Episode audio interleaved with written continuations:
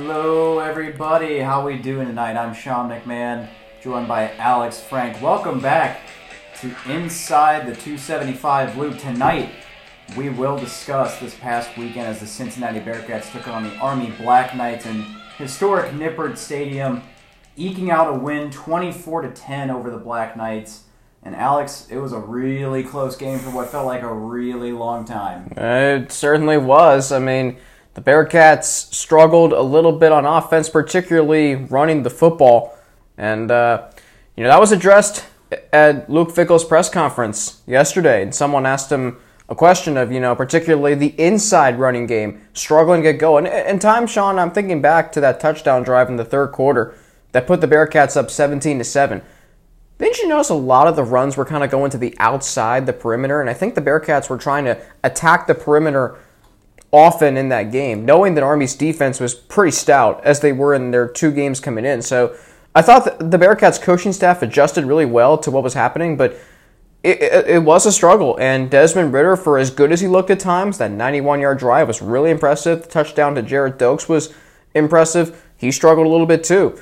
But man, just give so much credit to Marcus Freeman and the Bearcats defense, and Luke Fickell said it after the game that he didn't think the Bearcats could have played any better on defense than they did. I mean, we knew Marcus Freeman was a pretty darn good defensive coordinator, but this game just completely validated that. Yeah, certainly he's probably going to be getting a lot of calls, you know, after this season or during parts of this season from maybe NFL teams, other college teams to be a head coach and you know, coordinators at some point in their career, they're probably going to be a head coach or they want to at least be one at some point. And Marcus Freeman has has shown, I think, that he is definitely capable of of being a head coach one day for a future program. Now, he hasn't done an interim job here or anything yet. He hasn't. I don't think he's necessarily been a head coach anywhere else, as far as I know. I don't think he ever coached any like high school team or anything. He's pretty young into his career, so he obviously, as we mentioned a lot of times before, he's been with Luke Fickell for a long time, and I agree that the defense really could not have played any better because guess what? They gave up no touchdowns. The only touchdown that was given up was from a shovel pass from Ridder to I believe it was Charles McClellan. It was Charles McClellan to the left side, heading to the north end zone, and Army. I think it was a cornerback swatted it, picked it up, ran it back. Yeah. That was also I don't blame Desmond Ridder for that. I just think that the defensive back made a great read on the play and just timed it really well. Desmond Ridder could not have seen him coming when you go back and you look at the footage. So it's really not entirely Desmond Ridder's fault. I just think the defense made a great play on the ball. But the defense gave up three points, one field goal in the fourth quarter, and that was it. It was sco- we scored in every single quarter. Cincinnati only scoring three in the first, a touchdown in the second, a touchdown in the third, and a touchdown in the fourth. And I believe one of them was to Michael. The first touchdown was to Michael Young. Yeah. The second touchdown was to Jerome Ford, and the third touchdown to top it all off, but the nice cherry on top was, of course, Gerrid Doaks.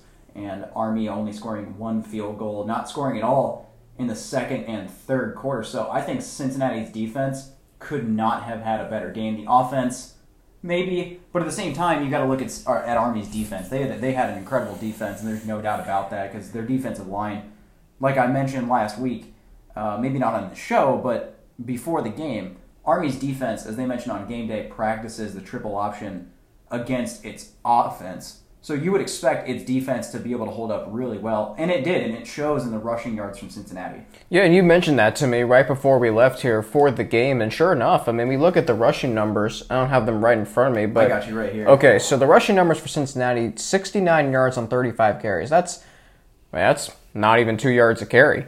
Not well, even. it is if you round it up, but yeah, it was a struggle running the football, but give credit to where credit is due. I think also what helped the Bearcats was getting a short field on that touchdown because of the fumble by Michael Pitts, and he, I, he, I think you really have to tip your cap to the way he played. He played a lot of effort. Everyone talk. Everyone's going to talk about how great Jarrell White was, who was on, who was named the AAC Defensive Player of the Week for 15 tackles. 15 tackles. Great game from him. Yeah, but Michael Pitts and um, I'm trying to think of Elijah Ponder had a career high eight tackles.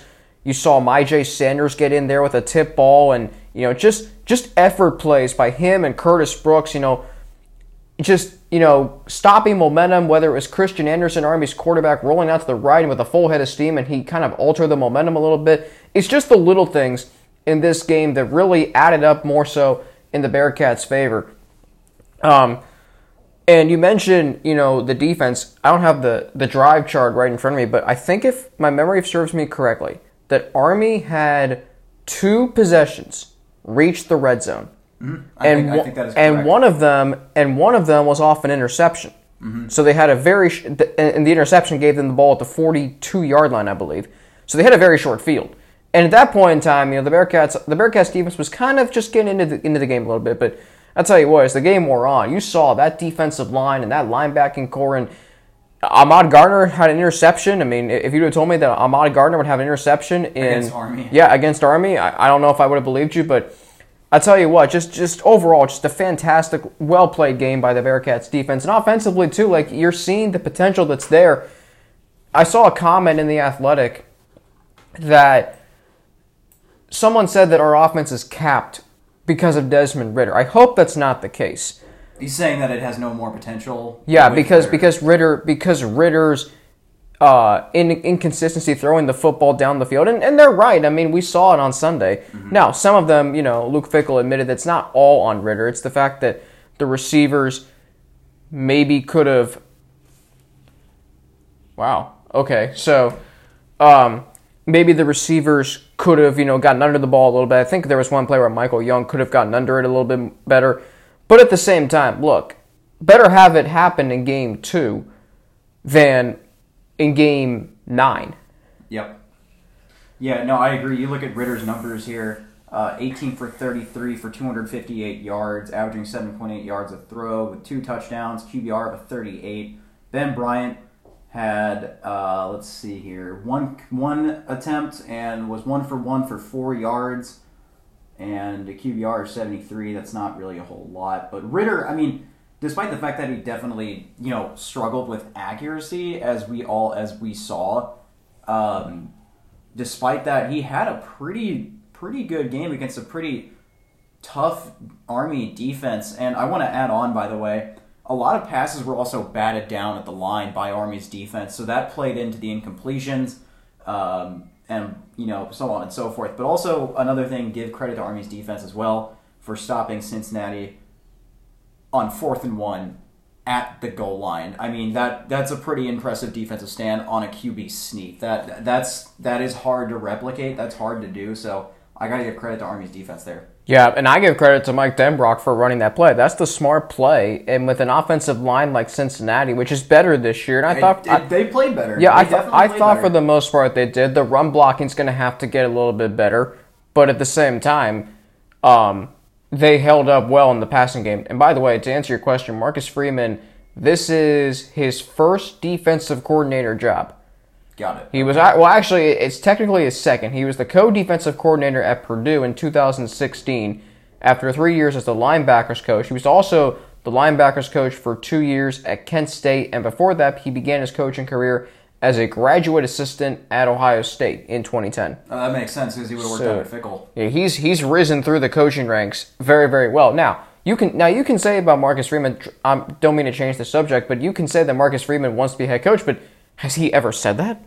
I mean, No, you you would think that one would think that he would, because that's continuing up the ladder of success. But I mean, I think about I think about Dick LeBeau and how many years as a defensive coordinator he was. I think about Bruce Arians. I think about Josh McDaniels. I mean, he Josh McDaniels accepted a coaching offer and then backed out of it with the Indianapolis Colts. I don't know if you remember that in 2018. I don't have. It was it was right after the Super Bowl.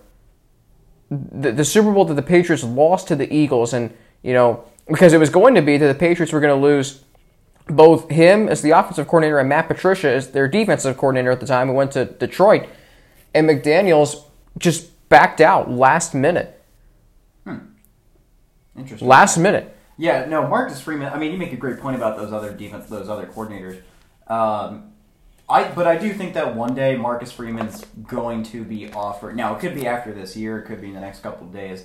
Is going to be offered many head coaching positions because they like a lot of these programs and a lot of these organizations, pro or you know, college are going to look at this guy and they're going, "Wow, I'd like to pay him a lot of money to run my to run my school to run my program, and he's under Luke Fickell. Heck yeah, I'll take him." But he's You know, so, but he's so one sided. You got to remember that. I, of course, yeah, right. I agree, and I feel like he's maybe not going to go anywhere for a while. I feel like if if he's going to go anywhere, it's wherever Luke Fickell's going. I feel like Luke Fickell, if he leaves for, I don't know, I feel like the only job Luke Fickell would really take, if I'm being honest with you, is Ohio State. I think that's the only job.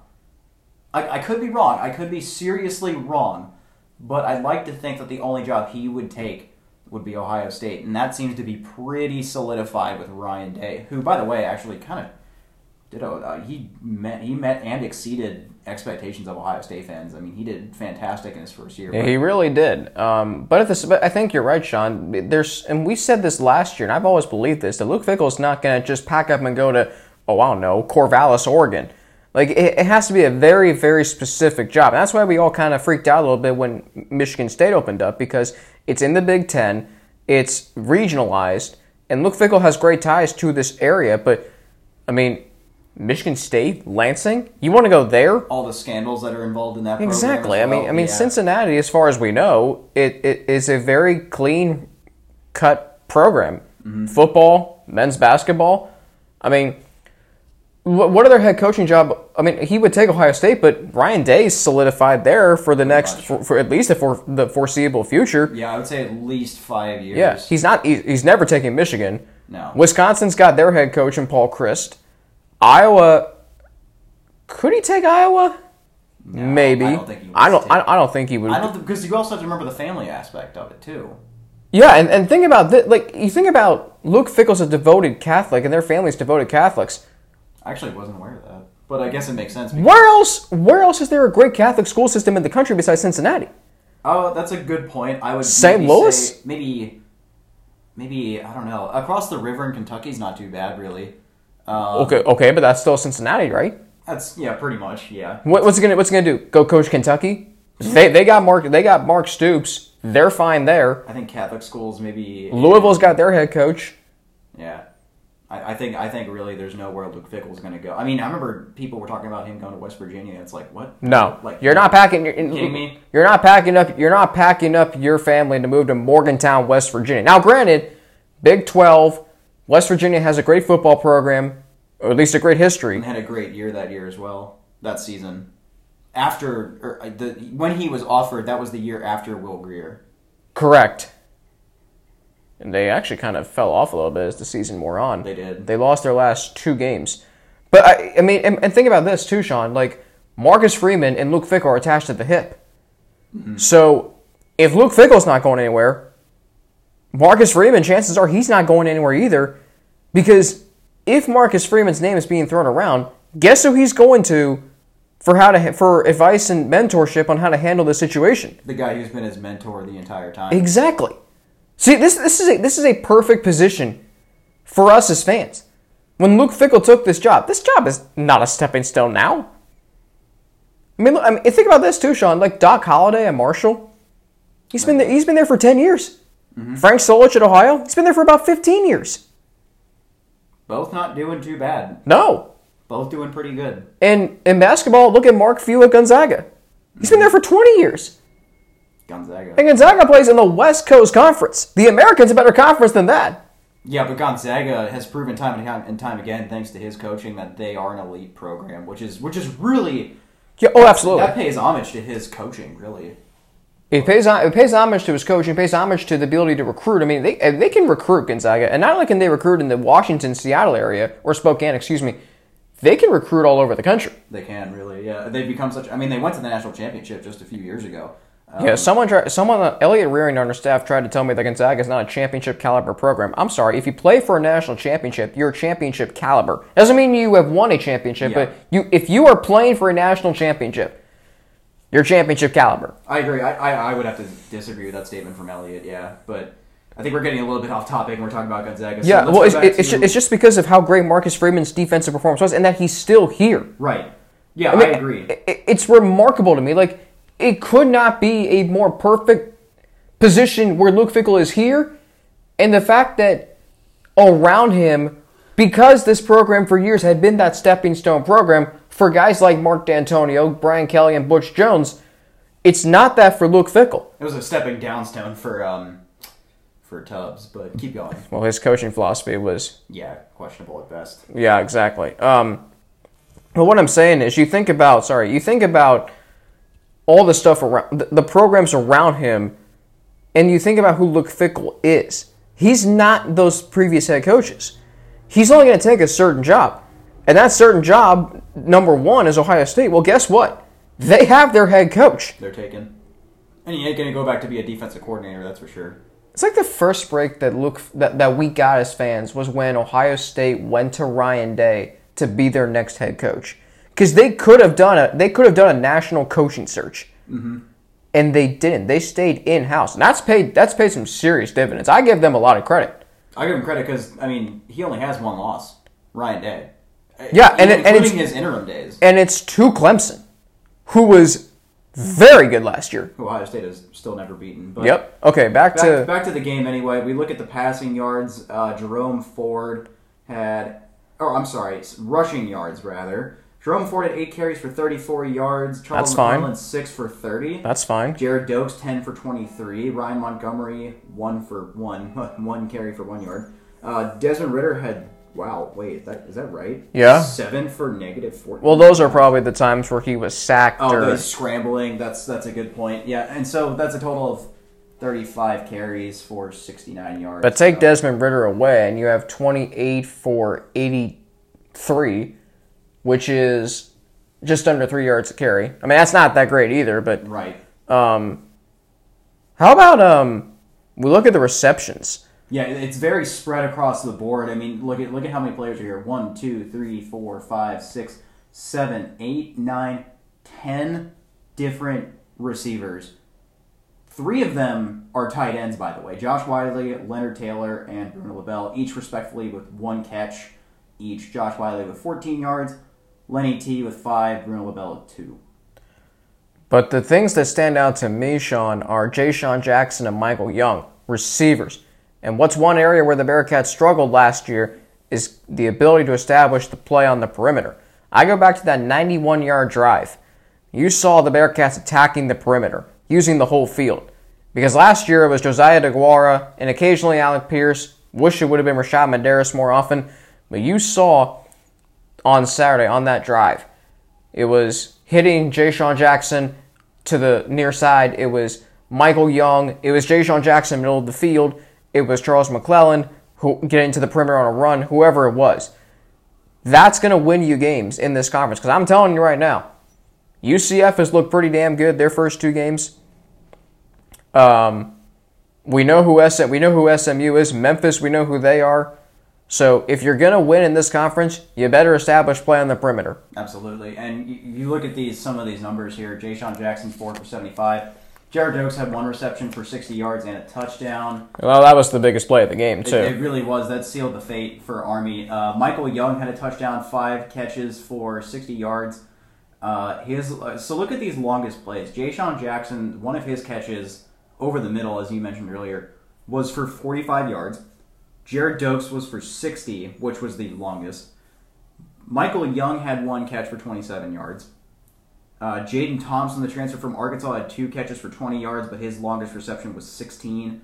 Josh Whyle even had one catch that was 14 yards. Tre Tucker, two for 13. You look at these numbers, and I mean, you compare this to last year, I don't know that you would have seen this many different receivers in the receiving list. Now, maybe you would have seen this for in terms of in terms of who Desmond Ridder was targeting, but I don't think you really would have seen these numbers. I, I really truly don't. 262 yards passing, and just the number of different receivers that are in here. I, I really truly don't think that you would have seen that. I think you. on- I think Ridder only reached the 200 yard mark three times last year. I'm sorry, four. The the opening game against UCLA, he was great in that game. Played great there. Yeah. Uh, the Marshall game, That was a blowout. Yeah. and he might have had more, and he would have had more yards had the game not been a blowout. And then the uh, the Houston game, he threw for like 263 in that game. he was having a real nice day in that in that game. Yeah, I remember That might have been that might have been his best game of the year. That game was a lot closer than people remember because the last touchdown was uh, Brian Wright tipping the ball up in the air and Perry Young caught Yeah. it for, a, for an easy pick six. Well, Houston was also. I mean, you're, they're playing at home. They're not going to give in, and um, they were kind of playing for their lives at that point. They had our number for a little bit. They really did. They were out to get us. And they they came kind of close. They Yeah, did. they had some opportunities in that game, um, and they kept it close. Uh, and then the championship game, he had like two thirty something. So he did reach the two hundred yard mark at times, but it wa- it was a struggle last year for Ridder. Uh, I mean, that's um, the best that we can put it. But so far this year, uh, first game very solid. Second game, they try to go to the air, miss some plays, but they hit the home run ball yeah, they did. And, To- and go ahead. to Doaks. I was going to say who it was. I was gonna say you look at these numbers as well for the turnovers. Cincinnati and Army both with two, both with one interception and a fumble. The fumble coming from Desmond Ridder's pitch, and another one a missed opportunity to Michael Young down the left sideline, which was just behind him, got tipped, and then was intercepted. Which was actually it was a pretty impressive catch. I'll have, I'll have to give that to the. It was the same guy. So the same guy who had the fumble return also had the interception. that is correct. I forgot about that. Jabari. Moore, number four. There he is, right there. Yeah, he um, Christian Anderson, the quarterback for Army, fumbled the ball one time after getting tackled, I believe, by Michael Pitts, and then Ahmad Gardner, of course, with a huge interception to give the Bearcats the ball back. Also, Ethan Tucky had a punt block right near the goal line. That's I think that was where that was where we got stopped. Yeah. That was. But again, again, what you did on that, what you did there was you flipped the field. And even though Army drove down the field on their last first half possession, the fact that you they started at, they had to start at the one yard line and they had to, you know, stop the Bearcats on fourth and goal. So that was a, I mean, at the time it was a huge momentum swing. Now we look at some of the defensive numbers, Sean, that you were mentioning. So we got um, Jarrell White, 15 tackles. Elijah Ponder had eight tackles. Uh, Michael Pitts with seven.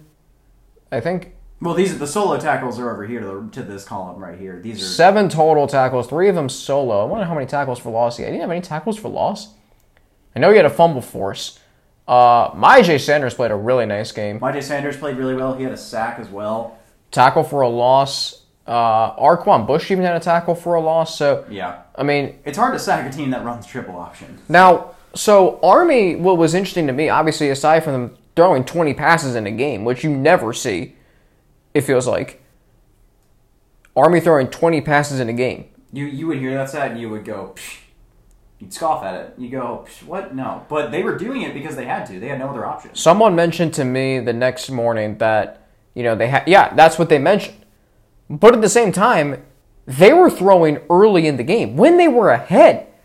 They dropped back Christian Anderson twice on one possession. I forgot about So why were they doing that? that. I, I, I think they were trying to maybe catch Cincinnati off guard. Maybe see if they could maybe eke out a couple long plays and then revert, maybe go tempo, go quick, and then just set up the triple option again, and then try to confuse Cincinnati's defense. Maybe try to tire them out a little bit. And that's the thing, because like I, I pointed out to you that they were getting away from their identity. Mm-hmm. They were they, they weren't being the well coached team that they are. Like they well coached teams, one characteristic about them is that they do what they do best often, and they didn't. Like how many times did they run the football? Now they, they ran the football obviously way more times than they passed the football. Don't get don't get me wrong there. They ran it 43 times. Forty three. And Christian Anderson obviously ran it the most, being quarterback uh, 22 times. But they passed the ball twenty times. And given that this is Army, That's weird. I thought they only ran 63 plays, but continue. given that this is Army, like those are, you know, numbers that you don't normally see in a box score. Like they threw nine passes in their first two games. and they complete. They doubled. They more than doubled that in this game. Yeah. Now, given they had the lead in both those games early, and they com- and they just boat raced their next two opponent, their their first two opponents, Middle Tennessee State and UL Monroe, but at the same time, like they were getting completely away from who they are. Yeah. Not only that, but uh, also Cincinnati's defense holding Army to 182 yards. That's another thing you wouldn't really expect. Even the guys on game day were like, ah, like I don't know, like, and rightfully so. They were like, oh, like I don't know, like Army could upset Cincinnati, and you know we were thinking the same thing. Like it is possible, it could happen. This is a really good Army Yeah, team. the first three quarters of the game yeah, yeah, confirmed it that. Much, it very much looked like that for a lot of the game, but Cincinnati was able to come out on top and, and eke out a win. And you really, really, if you're a Cincinnati fan, I don't know that you could really. If you're a Cincinnati Bearcats football fan, I don't know that you could be happier right now. We'll get to the Reds just a little bit. Uh, I don't know if there's really a whole lot more to go on for Cincinnati. Uh, James Smith had five punts for 231 yards, which is that's pretty impressive. His longest was a 52 yard. I'll say this. He averaged 46.2. I'll say this. Luke Fickell said last week leading up to the game that Army had a slot back that can hit the home run play. Every time they ran inside, the Bearcats were all over it. Elijah Ponder, Curtis Brooks, Yep. Michael Pitts, when it got to the outside, Ethan Tucky, Malik Vann.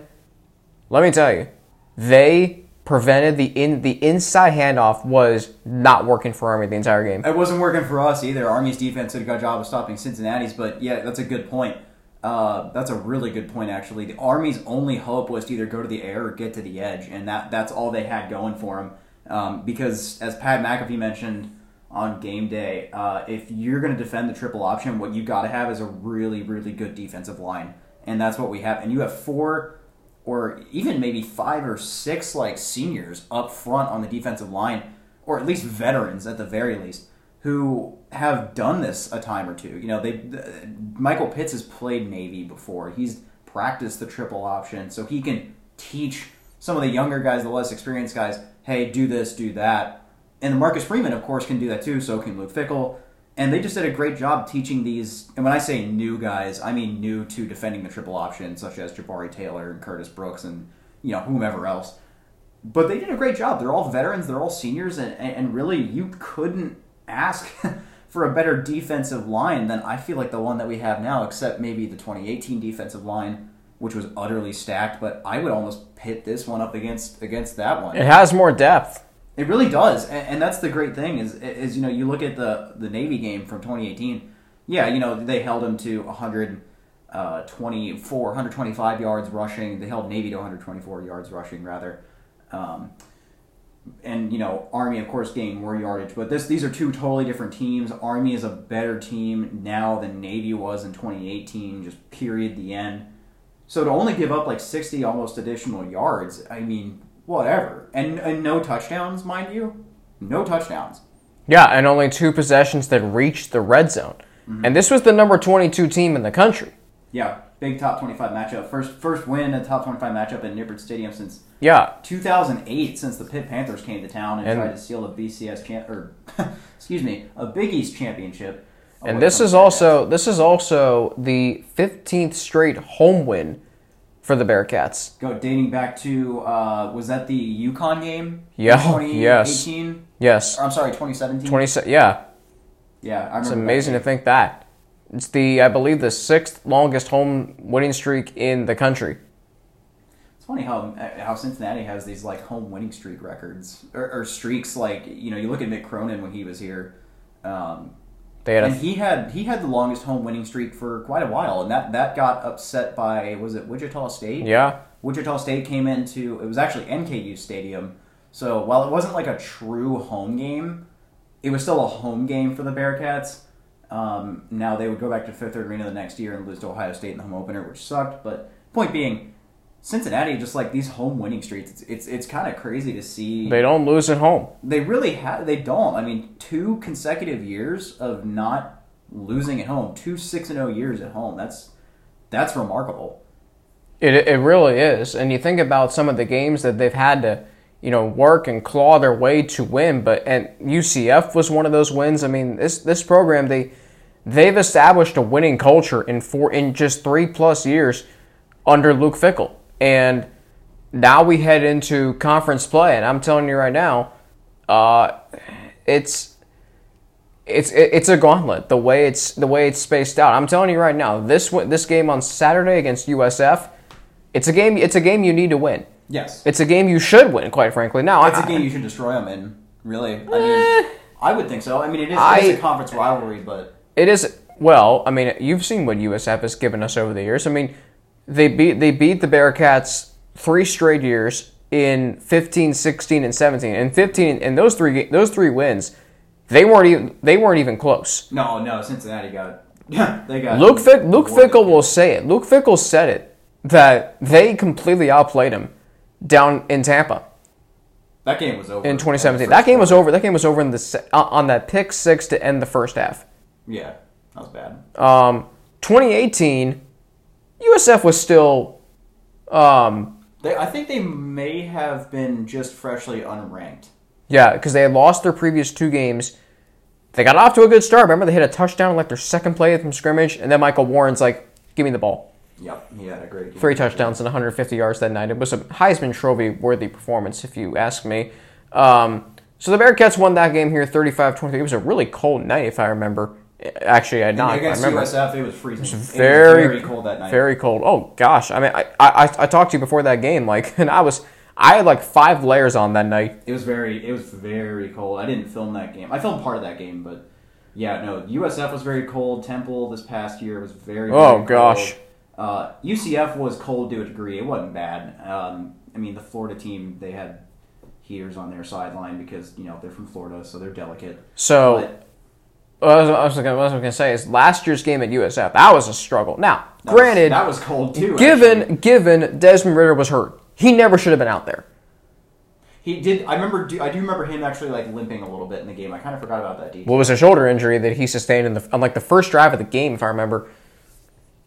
And He, I think he got tackled out of bounds. but didn't it just seem like that game was gonna play out the way it did? Because what you, Oh, I told the guy next to me our game plan. I was like, by the way, if we get desperate and we want to win this game, like in the second half, I'm telling you right now, our QB's gonna gonna run the ball. And guess what? Desmond Ridder ran the ball. But that's what we do. but the play that saved our tails was Desmond Ridder was getting sacked, and then all of a sudden just kind of popped a little screen pass to Michael Warren, who took it 30 yards Mm-hmm. on, the, on the final drive. Now we were also aided by USF's kicker Spencer Shrader missing four field goals in the game. that was huge. I mean, that was it was it was almost automatic that he was going to miss. Now I do feel bad for him. You missed four field goals in a game, and I and I get it that USF football. I'm not sure how popular it is down there. If I had to guess, I'd say it's not overly, especially now with the Buccaneers being really really good, And UCF and, and their hockey team just won the Stanley Cup. Miami now even making a surge. They looked really good last week. They're looking pretty good. Yeah. Yeah, they they could could they give Clemson a run for their money? No.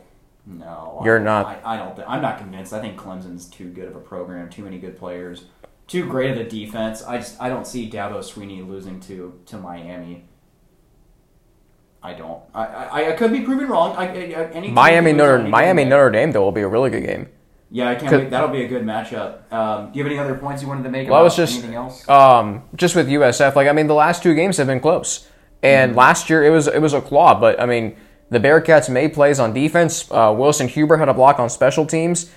Michael Warren, I don't remember his exact numbers. I know I think he had a touchdown that game, but uh, it was a it was a struggle. But really give give the Bearcats credit for battling back. They trailed ten nothing, and uh, I mean. USF given was playing for their li- was playing for their bowl eligibility lives. I think they were four and five going into that game. I think they were. And I, and I knew it was going to be close. Like Luke Fickell said this before the ECU game that the Bearcats had earned the right to get every team's best shot, and the Bearcats are built in a way where they have enough flaws that you can that you can play with them. They're not UCF. UCF has very few flaws. You just have to find. You just have to stop them. That's what you have to do. That's why we beat them. We simply stop them defensively. Mm-hmm. With the Bearcats, it's last year was offensive line wasn't very good. Their uh, Coby Bryant was a was a big enough weak link at corner. Too many penalties. Most penalized team in the country. Exactly, yeah, and Looking a lot better this year, I must say. Ridder's inability to um, throw the football to the perimeter. So yeah, that's why the games were so close last year. But this is a game you should win. Tulsa on the road in two weeks. Tulsa's going to play you tough. I, I don't doubt that. Um, but that's a game you should win. SMU. I mean, that's that's going to be a fun one. Too, Yeah, too bad we too bad we can't travel for real games. That's why we're trying to figure out how to do remote broadcasts for those games. Wouldn't that be fun? That would be. Uh, so let's let's go ahead and take a, just a quick look. But then the gauntlet of the schedule comes the last half of the season. Memphis, Houston, ECU, UCF, and Temple. I mean, it's a tough schedule. Look, this conference does not get enough credit for how good it is. Yeah, Yeah. Okay, I- so what? So what are you? What are you? What are we doing now? Just gonna do a quick recap of this past weekend in college football. Great So- week in college football. Really was. Alabama went into Missouri and destroyed it. Well, not so much destroyed them actually. It was thirty-eight to nineteen final score there. What was Mac Jones's stats? 18 of Uh, 24, 249, 2. Mac Jones had a great game, two touchdowns. Uh, Najee Harris, great game. Jaylen Waddle even had a pretty good game. Another uh, another Alabama receiver. K State went into Norman, upset number three Oklahoma at home, thirty-eight to thirty-five. Uh, Spencer Rattler had four touchdowns passing, three hundred eighty-seven yards, thirty for forty-one. I Still my pick for the Heisman. I believe two interceptions as well. Uh, so people are now still qu- people. You know, of course, after one loss, they're like, "Oh, Oklahoma, Spencer Rattler, not going to be the hype." Give him time. Come on. They lost to Kansas State last year and were down 28 to 3 to Baylor on the road. Came back and won that game and found themselves in the college football playoff. I now I was rooting for Baylor so hard last season. I wanted them to go to the playoff. it would have been really nice to see a new team kind of, you know, take That's over exactly in the Big 12. reasoning. Okay, yeah, now okay, given Oklahoma I I think they're going to be fine. I think they'll beat Texas. I don't think that they'll go to the playoff now though because of that loss. It's I don't. It's going to be hard because the way this season is the way this season is being played. If the SEC has an undefeated team that wins the championship, they're obviously in. But if they have a really good one-loss team that gives that undefeated team a run for their money in the SEC championship game, guess what? The, the SEC team will go over the Big 12 champion if it's Oklahoma. I, I would have to. Yeah, I would definitely have to agree with that. All right. Uh, trying to get some high school games pulled up Well, here, didn't- but you didn't even finish the college. I know. I, I'm gonna. I'm just trying to. Pull Okay. Up, I'm trying to pull up high school. Uh, Georgia defeating Arkansas handily, 37 to 10. Though actually struggled most of the game. Um, What was what was Jamie Newman's? Uh, JB Newman's not playing this year. oh, that's He opted out. oh, that's right. It's JT Daniels. What was JT Daniels? I don't know. They're not. Uh, they're Well, not you can click. We can click on the box score. They just they'll just show you the top passer, which I guess was Arkansas, or whoever Georgia's quarterback was. Oh yeah, Felipe Franks plays at Arkansas. I forgot about that. Stetson Bennett. Who is that? I that's new to me. I thought JT Daniels would be the starter, but I thought he would too, but All right. apparently he's not playing or something. Florida handling Ole Miss at Ole Miss. LSU going down at home, forty-four to thirty-four against Mississippi State and Mike Leach and his Bulldogs. Ed Orgeron. I mean, they dropped like eighteen spots or something. They they dropped really really far. Hmm. yeah, they fell to number twenty. Give Mississippi State credit. Maybe Mike Leach is not so much the class clown of college football. KJ Costello, six hundred twenty-three passing yards. Yeah, he set an SEC record. He set Yeah. the SEC record. It still baffles me. That's the only. That's only the eleventh highest total in FBS history for a quarterback That is really passing yards. I mean, that's insane. That's got to go back to like whatever whoever number one is, which Patrick was Mahomes. Mahomes, yeah. Patrick Mahomes and Connor Halliday. Jeez. Yeah, and so LSU got to be devastated by a home opening loss. Kentucky, Florida played well too. Their quarterback Kyle Trask. Kyle Trask, uh, he was a third string too, or was he? No, he's a second string. He was the backup behind Felipe Franks, who was injured in the Kentucky game last year for Who Florida. was not a good quarterback. I, I I never really had faith in Felipe Frank. I remember coming into last season, Kirk Herbstreit was like, "Yeah, I got faith in Felipe. I think he's going to do well." It's a shame though that he got hurt. He ended up transferring to Arkansas. Yeah, he did. Uh, where they were crushed, crushed by Georgia, as we mentioned earlier. Number eight, Auburn defeating number twenty-three, Kentucky at home. That was actually a tough game for Auburn. Texas somehow, somehow pulling out a win on the road. There were two minutes left, and they were down by two touchdowns. They fielded an onside kick, and Oh, Texas really? Tech. Oh yeah, go back and watch the footage. Because I remember when we were calling the game on Saturday, like Texas was driving down eight. I didn't know they had to score a touchdown before that. Uh, maybe maybe I was wrong. Maybe they ended up winning by a touchdown. They had to score two to win. Is I think what I was maybe trying to say. By the way, Either way, Texas was down quite a bit and had to make a comeback, and they they did. Now there's no defense in, in, in the Big 12 as we know. by the way, Auburn, Georgia, Saturday night. That'll be a fantastic College game day will be in Athens. Should be a good, should be an, should be a really good game. Yeah, and look at this: Texas A&M just barely edging out Vanderbilt 17 to 12. And they play defense in the SEC. And they do that indeed. Miami, number 12, crushing Florida State. It's barely even a rivalry anymore. I mean, Florida State is 0 2 for crying out loud. I mean, they lost to Georgia Tech, who lost to UCF. Uh, speaking of UCF, they defeated East Carolina 51 to 28. Oklahoma State beating West Virginia 27 to 13. Tennessee beating South Carolina 31 to 27. I believe that was at South Carolina. It was. Like it is from the thumbnail of that video there. BYU defeating Troy. Louisiana defeating Georgia Southern by a field goal. Uh, at a last second field goal. Virginia Tech defeating NC State. Pitt beating Louisville 23 to 20. That's Louisville's second straight loss. Their previous loss coming to Miami. The ACC maybe is better than we than it, way better than it was last year. I mean, you got Miami, Florida approaching the top ten, Notre Dame in the top ten. You know who Clemson is? Virginia Tech's ranked, Pitt's ranked. Pitt's not having a bad year. For No. Sure, yeah. Okay. Um, so let's see what we got coming up this week, Sean. Number one, Clemson back in action. They're posting Virginia, 8 o'clock on the ACC network. Uh, the line is Clemson at minus 28. I think that's about right. I think Clemson will find a way to Yeah. handle Virginia. Virginia is a solid team. They went to the Orange Bowl last year, but don't expect much. I was I was kind of bummed when they lost it. Actually, I was rooting for them. They were playing. They they played Florida in that game. Uh, noon on ESPN. South Carolina, number three, Florida. Florida is minus 17 and a half. Give me Florida in that game. Fox at noon. You got number nine Texas hosting TCU. That'll be a great matchup. Probably a high scoring game. Texas is favored at minus 12. Over under 63. Take the over in that game. Uh, number 21 Tennessee is hosting Missouri at noon on the SEC network. At noon on the ACC network, number 24 Pitt will host NC State. And then CBS at 3:30, number 13 Texas A&M and number 2 Alabama. Square out. That that might be a good game. Uh, it's either going to be a total blowout by Alabama, or it's actually going to be a really close game from Texas A&M. Alabama is minus 17 and a half over under on that game 51 and a half. Yikes. I would take the I'll take the over. Not hard, but I'll take the over. I'll take the over. Yeah, like you said, not hard, but I will. ABC at 3:30 North number 12 North Carolina at Boston College. Go Eagles. ESPN 3:30 number 17 Oklahoma State at Kansas.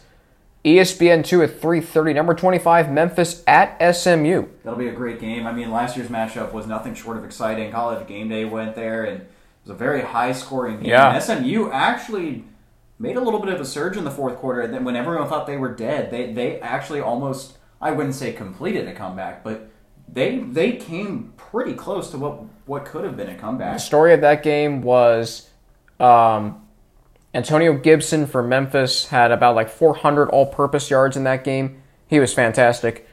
Um, Memphis is minus three. This is Memphis's first game though since Saturday, September 4th. If you can, I'm sorry, September 5th, and that was their season opener. And then, of course, Auburn, Georgia. We mentioned them. ESPN two at 7:30. Number 11 UCF is hosting Tulsa.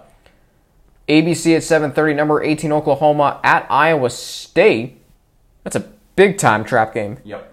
And then finally, number 20 LSU is at Vanderbilt. I don't know, Sean. I mean, LSU, like you and I were talking about this, they lost 17 starters from last year's team. By the way, someone someone called it in the first game in the post Joe Burrow era. Was it an era when Joe Burrow was there? Because if, because if I remember correctly, as great as he is, he only had one great year. Uh, well, he had one completely outstanding year, but even his previous year was pretty good. I mean, a, a, a, a win in the Fiesta Bowl against UCF, he took a hit in that game. we all remember. I mean, Joe Burrow didn't have a bad year the year before that, so I would say, yeah, it was kind of an era. Now, it, it wasn't like, uh, uh, um, who am I trying to say? Who, who was the quarterback for Ohio State for the longest freaking time? Uh, Barrett. JT Barrett JT Barrett was or there Andrew for, like, Luck at Stanford. JT Barrett was there for what felt like forever. Uh, uh, you know, that was four years, I think, of JT Barrett. And it was like, of course, he's, you know, he broke all these records. You're like, look at him. He's a great quarterback. It's like, no, he was just there for a really long time.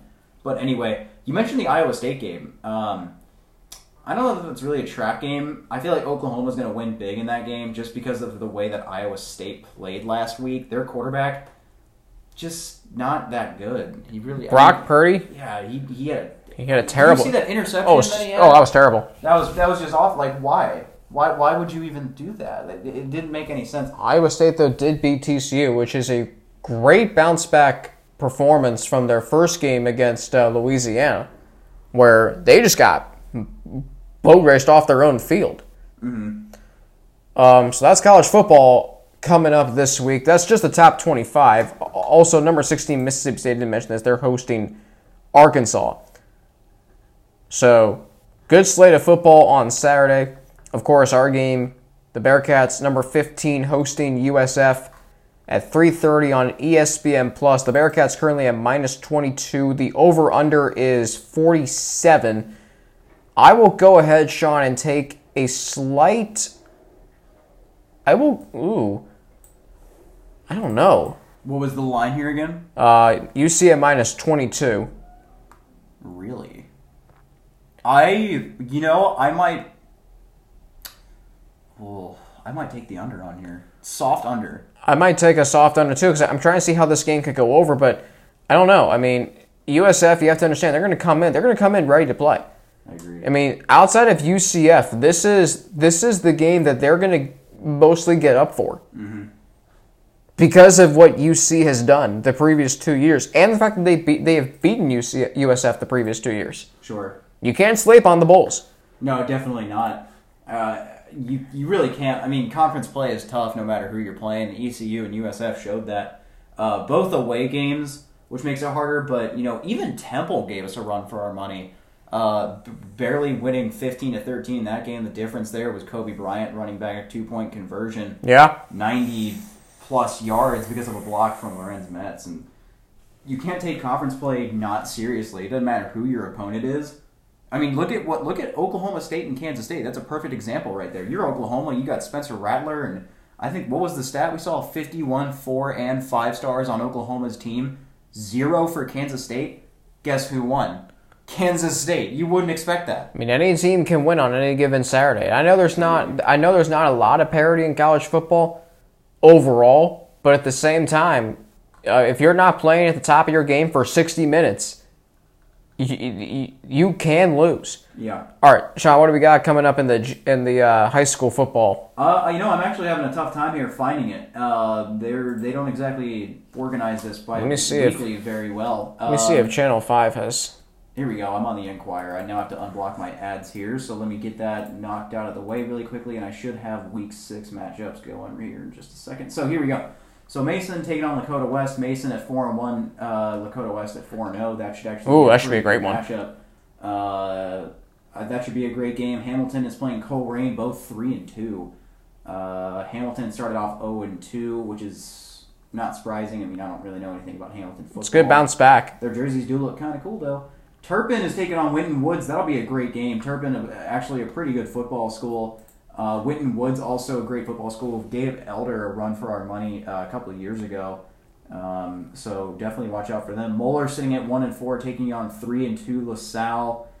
Uh, that'll be a great matchup. Maybe I don't know if LaSalle probably just steamroll Moeller, which is kind of how that typically goes nowadays. Mount Healthy at two and three, taking on a four and one Ross team. Give me Ross there. Uh, Fayetteville Perry at Bethel Tate. Did you mention uh, Princeton and Fairfield? I have not gotten to that yet, but go ahead. Prin- I, I'm just looking at WLWT's. Um, they've got all the games listed. So Princeton and Fairfield. I mean, those are two always solid teams in the GMC. Uh, just kind of going on down. You got Loveland and Kings, and then you got and then you got the Kentucky games listed as well. Um, Little Miami, Lebanon. I don't know why I mentioned that. McNick is taking on Badin. McNick sitting at four and one. Badin at five and zero. Uh, getting into a little bit of Kentucky football. Highlands at one and two, taking on Conner. Dixie Heights at Beechwood. Ryle is going to take on Scott County. Um, Uh, does Elder have an off week or something this week? It's it's not mentioning. There's no way that's all. Deer Park against Mariemont, uh, Ludlow and Lloyd Memorial, Taft versus Withrow, Newport will take on Bellevue, Grant County against Frederick Douglass. I think Elder maybe is playing Cathedral this week. I'm not entirely sure about that. I'm currently trying to find a website that actually gives me this information. That'd be really nice right about now. Um, yeah, that's um, Cincinnati.com could stop having me unpause my ad blocker, that'd be really awesome. So I could get to I these. just love those. Uh, Elder is taking on St. Xavier this week, though. Elder at 4 and 1, taking on St. Xavier 5 and 0, who is also the GCL champions. So congratulations to Saint X. As much as I don't want to say Did that. you, you? I cannot believe you just said that on air. I have, you know, I got to give props to Saint X. I really wasn't expecting them to win it this year, but I really got to give them props. I hope they have a great year. I hope maybe they even make it pretty far in the state tournament. Maybe we'll see them in the state tournament. Who knows? Last time they won a state championship was 2016. Their quarterback was Sean Clifford, who went to Penn State. I remember that game actually. They were taking on Saint Cleveland Saint Ignatius. Uh, Went to double overtime.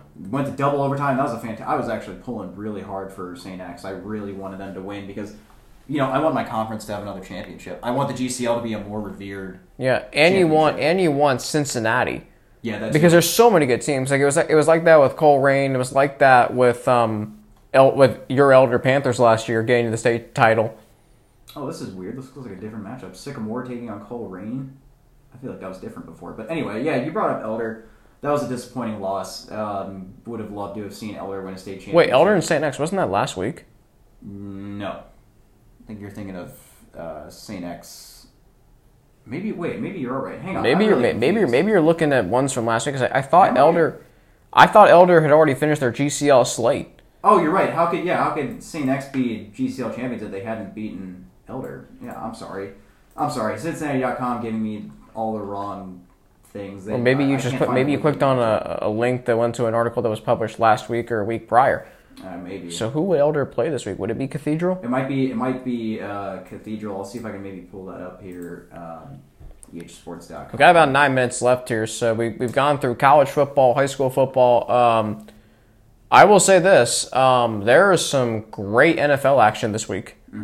Uh, I mean, the Bengals look. they didn't lose last week, but they didn't win either. So Oh, wait a minute. Hang on here. Yeah. Okay. All right. So the freshman teams are taking on Saint X. Okay. That's really weird. Yeah, but no, Elder is Elder's varsity team is taking on Indianapolis Cathedral. That'll be a great game. Tune into that if you care to. Um, but anyway, back to I was just going to briefly run through the the NFL schedule this week. So, um, the Bengals are back home this week for the first time since week one. They're hosting the Jacksonville Jaguars. Bengals still looking for their first win. Joe Burrow, though, uh, he's looked very, very good the the previous two weeks. Five touchdowns, no interceptions, and he now has five touchdowns and only one interception on the season, in addition to a rushing touchdown. But this week, what do you got? You got the the Browns and the Cowboys as the game of the week on Fox. That will, Oh. I, I think that will be a very good game. It would not that shock. might be a pretty good game. It would not shock me one bit if the Browns went into Dallas and won. Dallas played, gave uh, Seattle a pretty good run. For They did. money at home. Yeah, all right. And then later on CBS, New England and Kansas City in Kansas City. Always a great matchup when those two teams get together. Uh, Kansas City, look, I mean, they didn't look that great in their first two games, and then Patrick Mahomes went out on Monday Night Sean in Baltimore, and he was otherworldly. 31 of 42 for 385 yards and four touchdowns, including a rushing touchdown. He now has, I believe, eight touchdowns on the year to no interceptions. And a baby on the way. Yeah. And $500 million. And he just got engaged, so So you can maybe count that as nine touchdowns. He's, anyway, he's doing okay. Uh, Sunday night football, Philadelphia and San Francisco. And then Monday night football, it will be the Falcons and the Packers. Two lopsided matchups in term on paper. Um, Packers should kick their their high knees. We'll see. Atlanta's offense can put up points, but so can Green Bay's. Yeah, Green Bay's defense is probably remotely better. I would say so. And Atlanta has a defensive coordinator running their team, so and their defense is still not very good. All right, so earlier today, Sean, obviously disappointing. The Reds coming up a little. I well, the Reds missing out on some huge opportunities Definitely. in their one to nothing 13 inning loss to the Braves in Game One of the Wild Card Series. Trevor Bauer, seven and two thirds innings, 12 strikeouts, and gets a no decision. Yeah, that's that's really that really stinks for Trevor Bauer. I mean, he had a, he had a great game, and really, it felt like today he was the entire team more or less. Cincinnati's favorite habit is stranding the crap out of out of out of runners. I mean, leave them out there to die. Basically, it's it's incredible how often Cincinnati not even just this season, but previous seasons in the last decade, I would even say. I'm not even sure how long you can maybe even extend that to. Just how much they've left batters on base, especially when they're full, especially when there's a guy in scoring position. I mean, come on. It, it really is heartbreaking. It, it's it's just frustrating, but it's it's life as a Cincinnati fan, so it's nothing new. 27% of runners that the Reds had in scoring position reached or, or scored rather that was the lowest in Major League Baseball today. The Reds went 1 for 12 with runners in scoring position.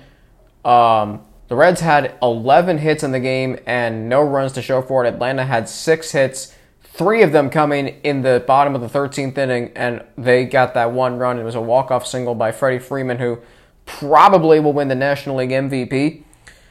Uh, frustrating loss, but tomorrow the Reds get another crack at it. It is an elimination game, game two.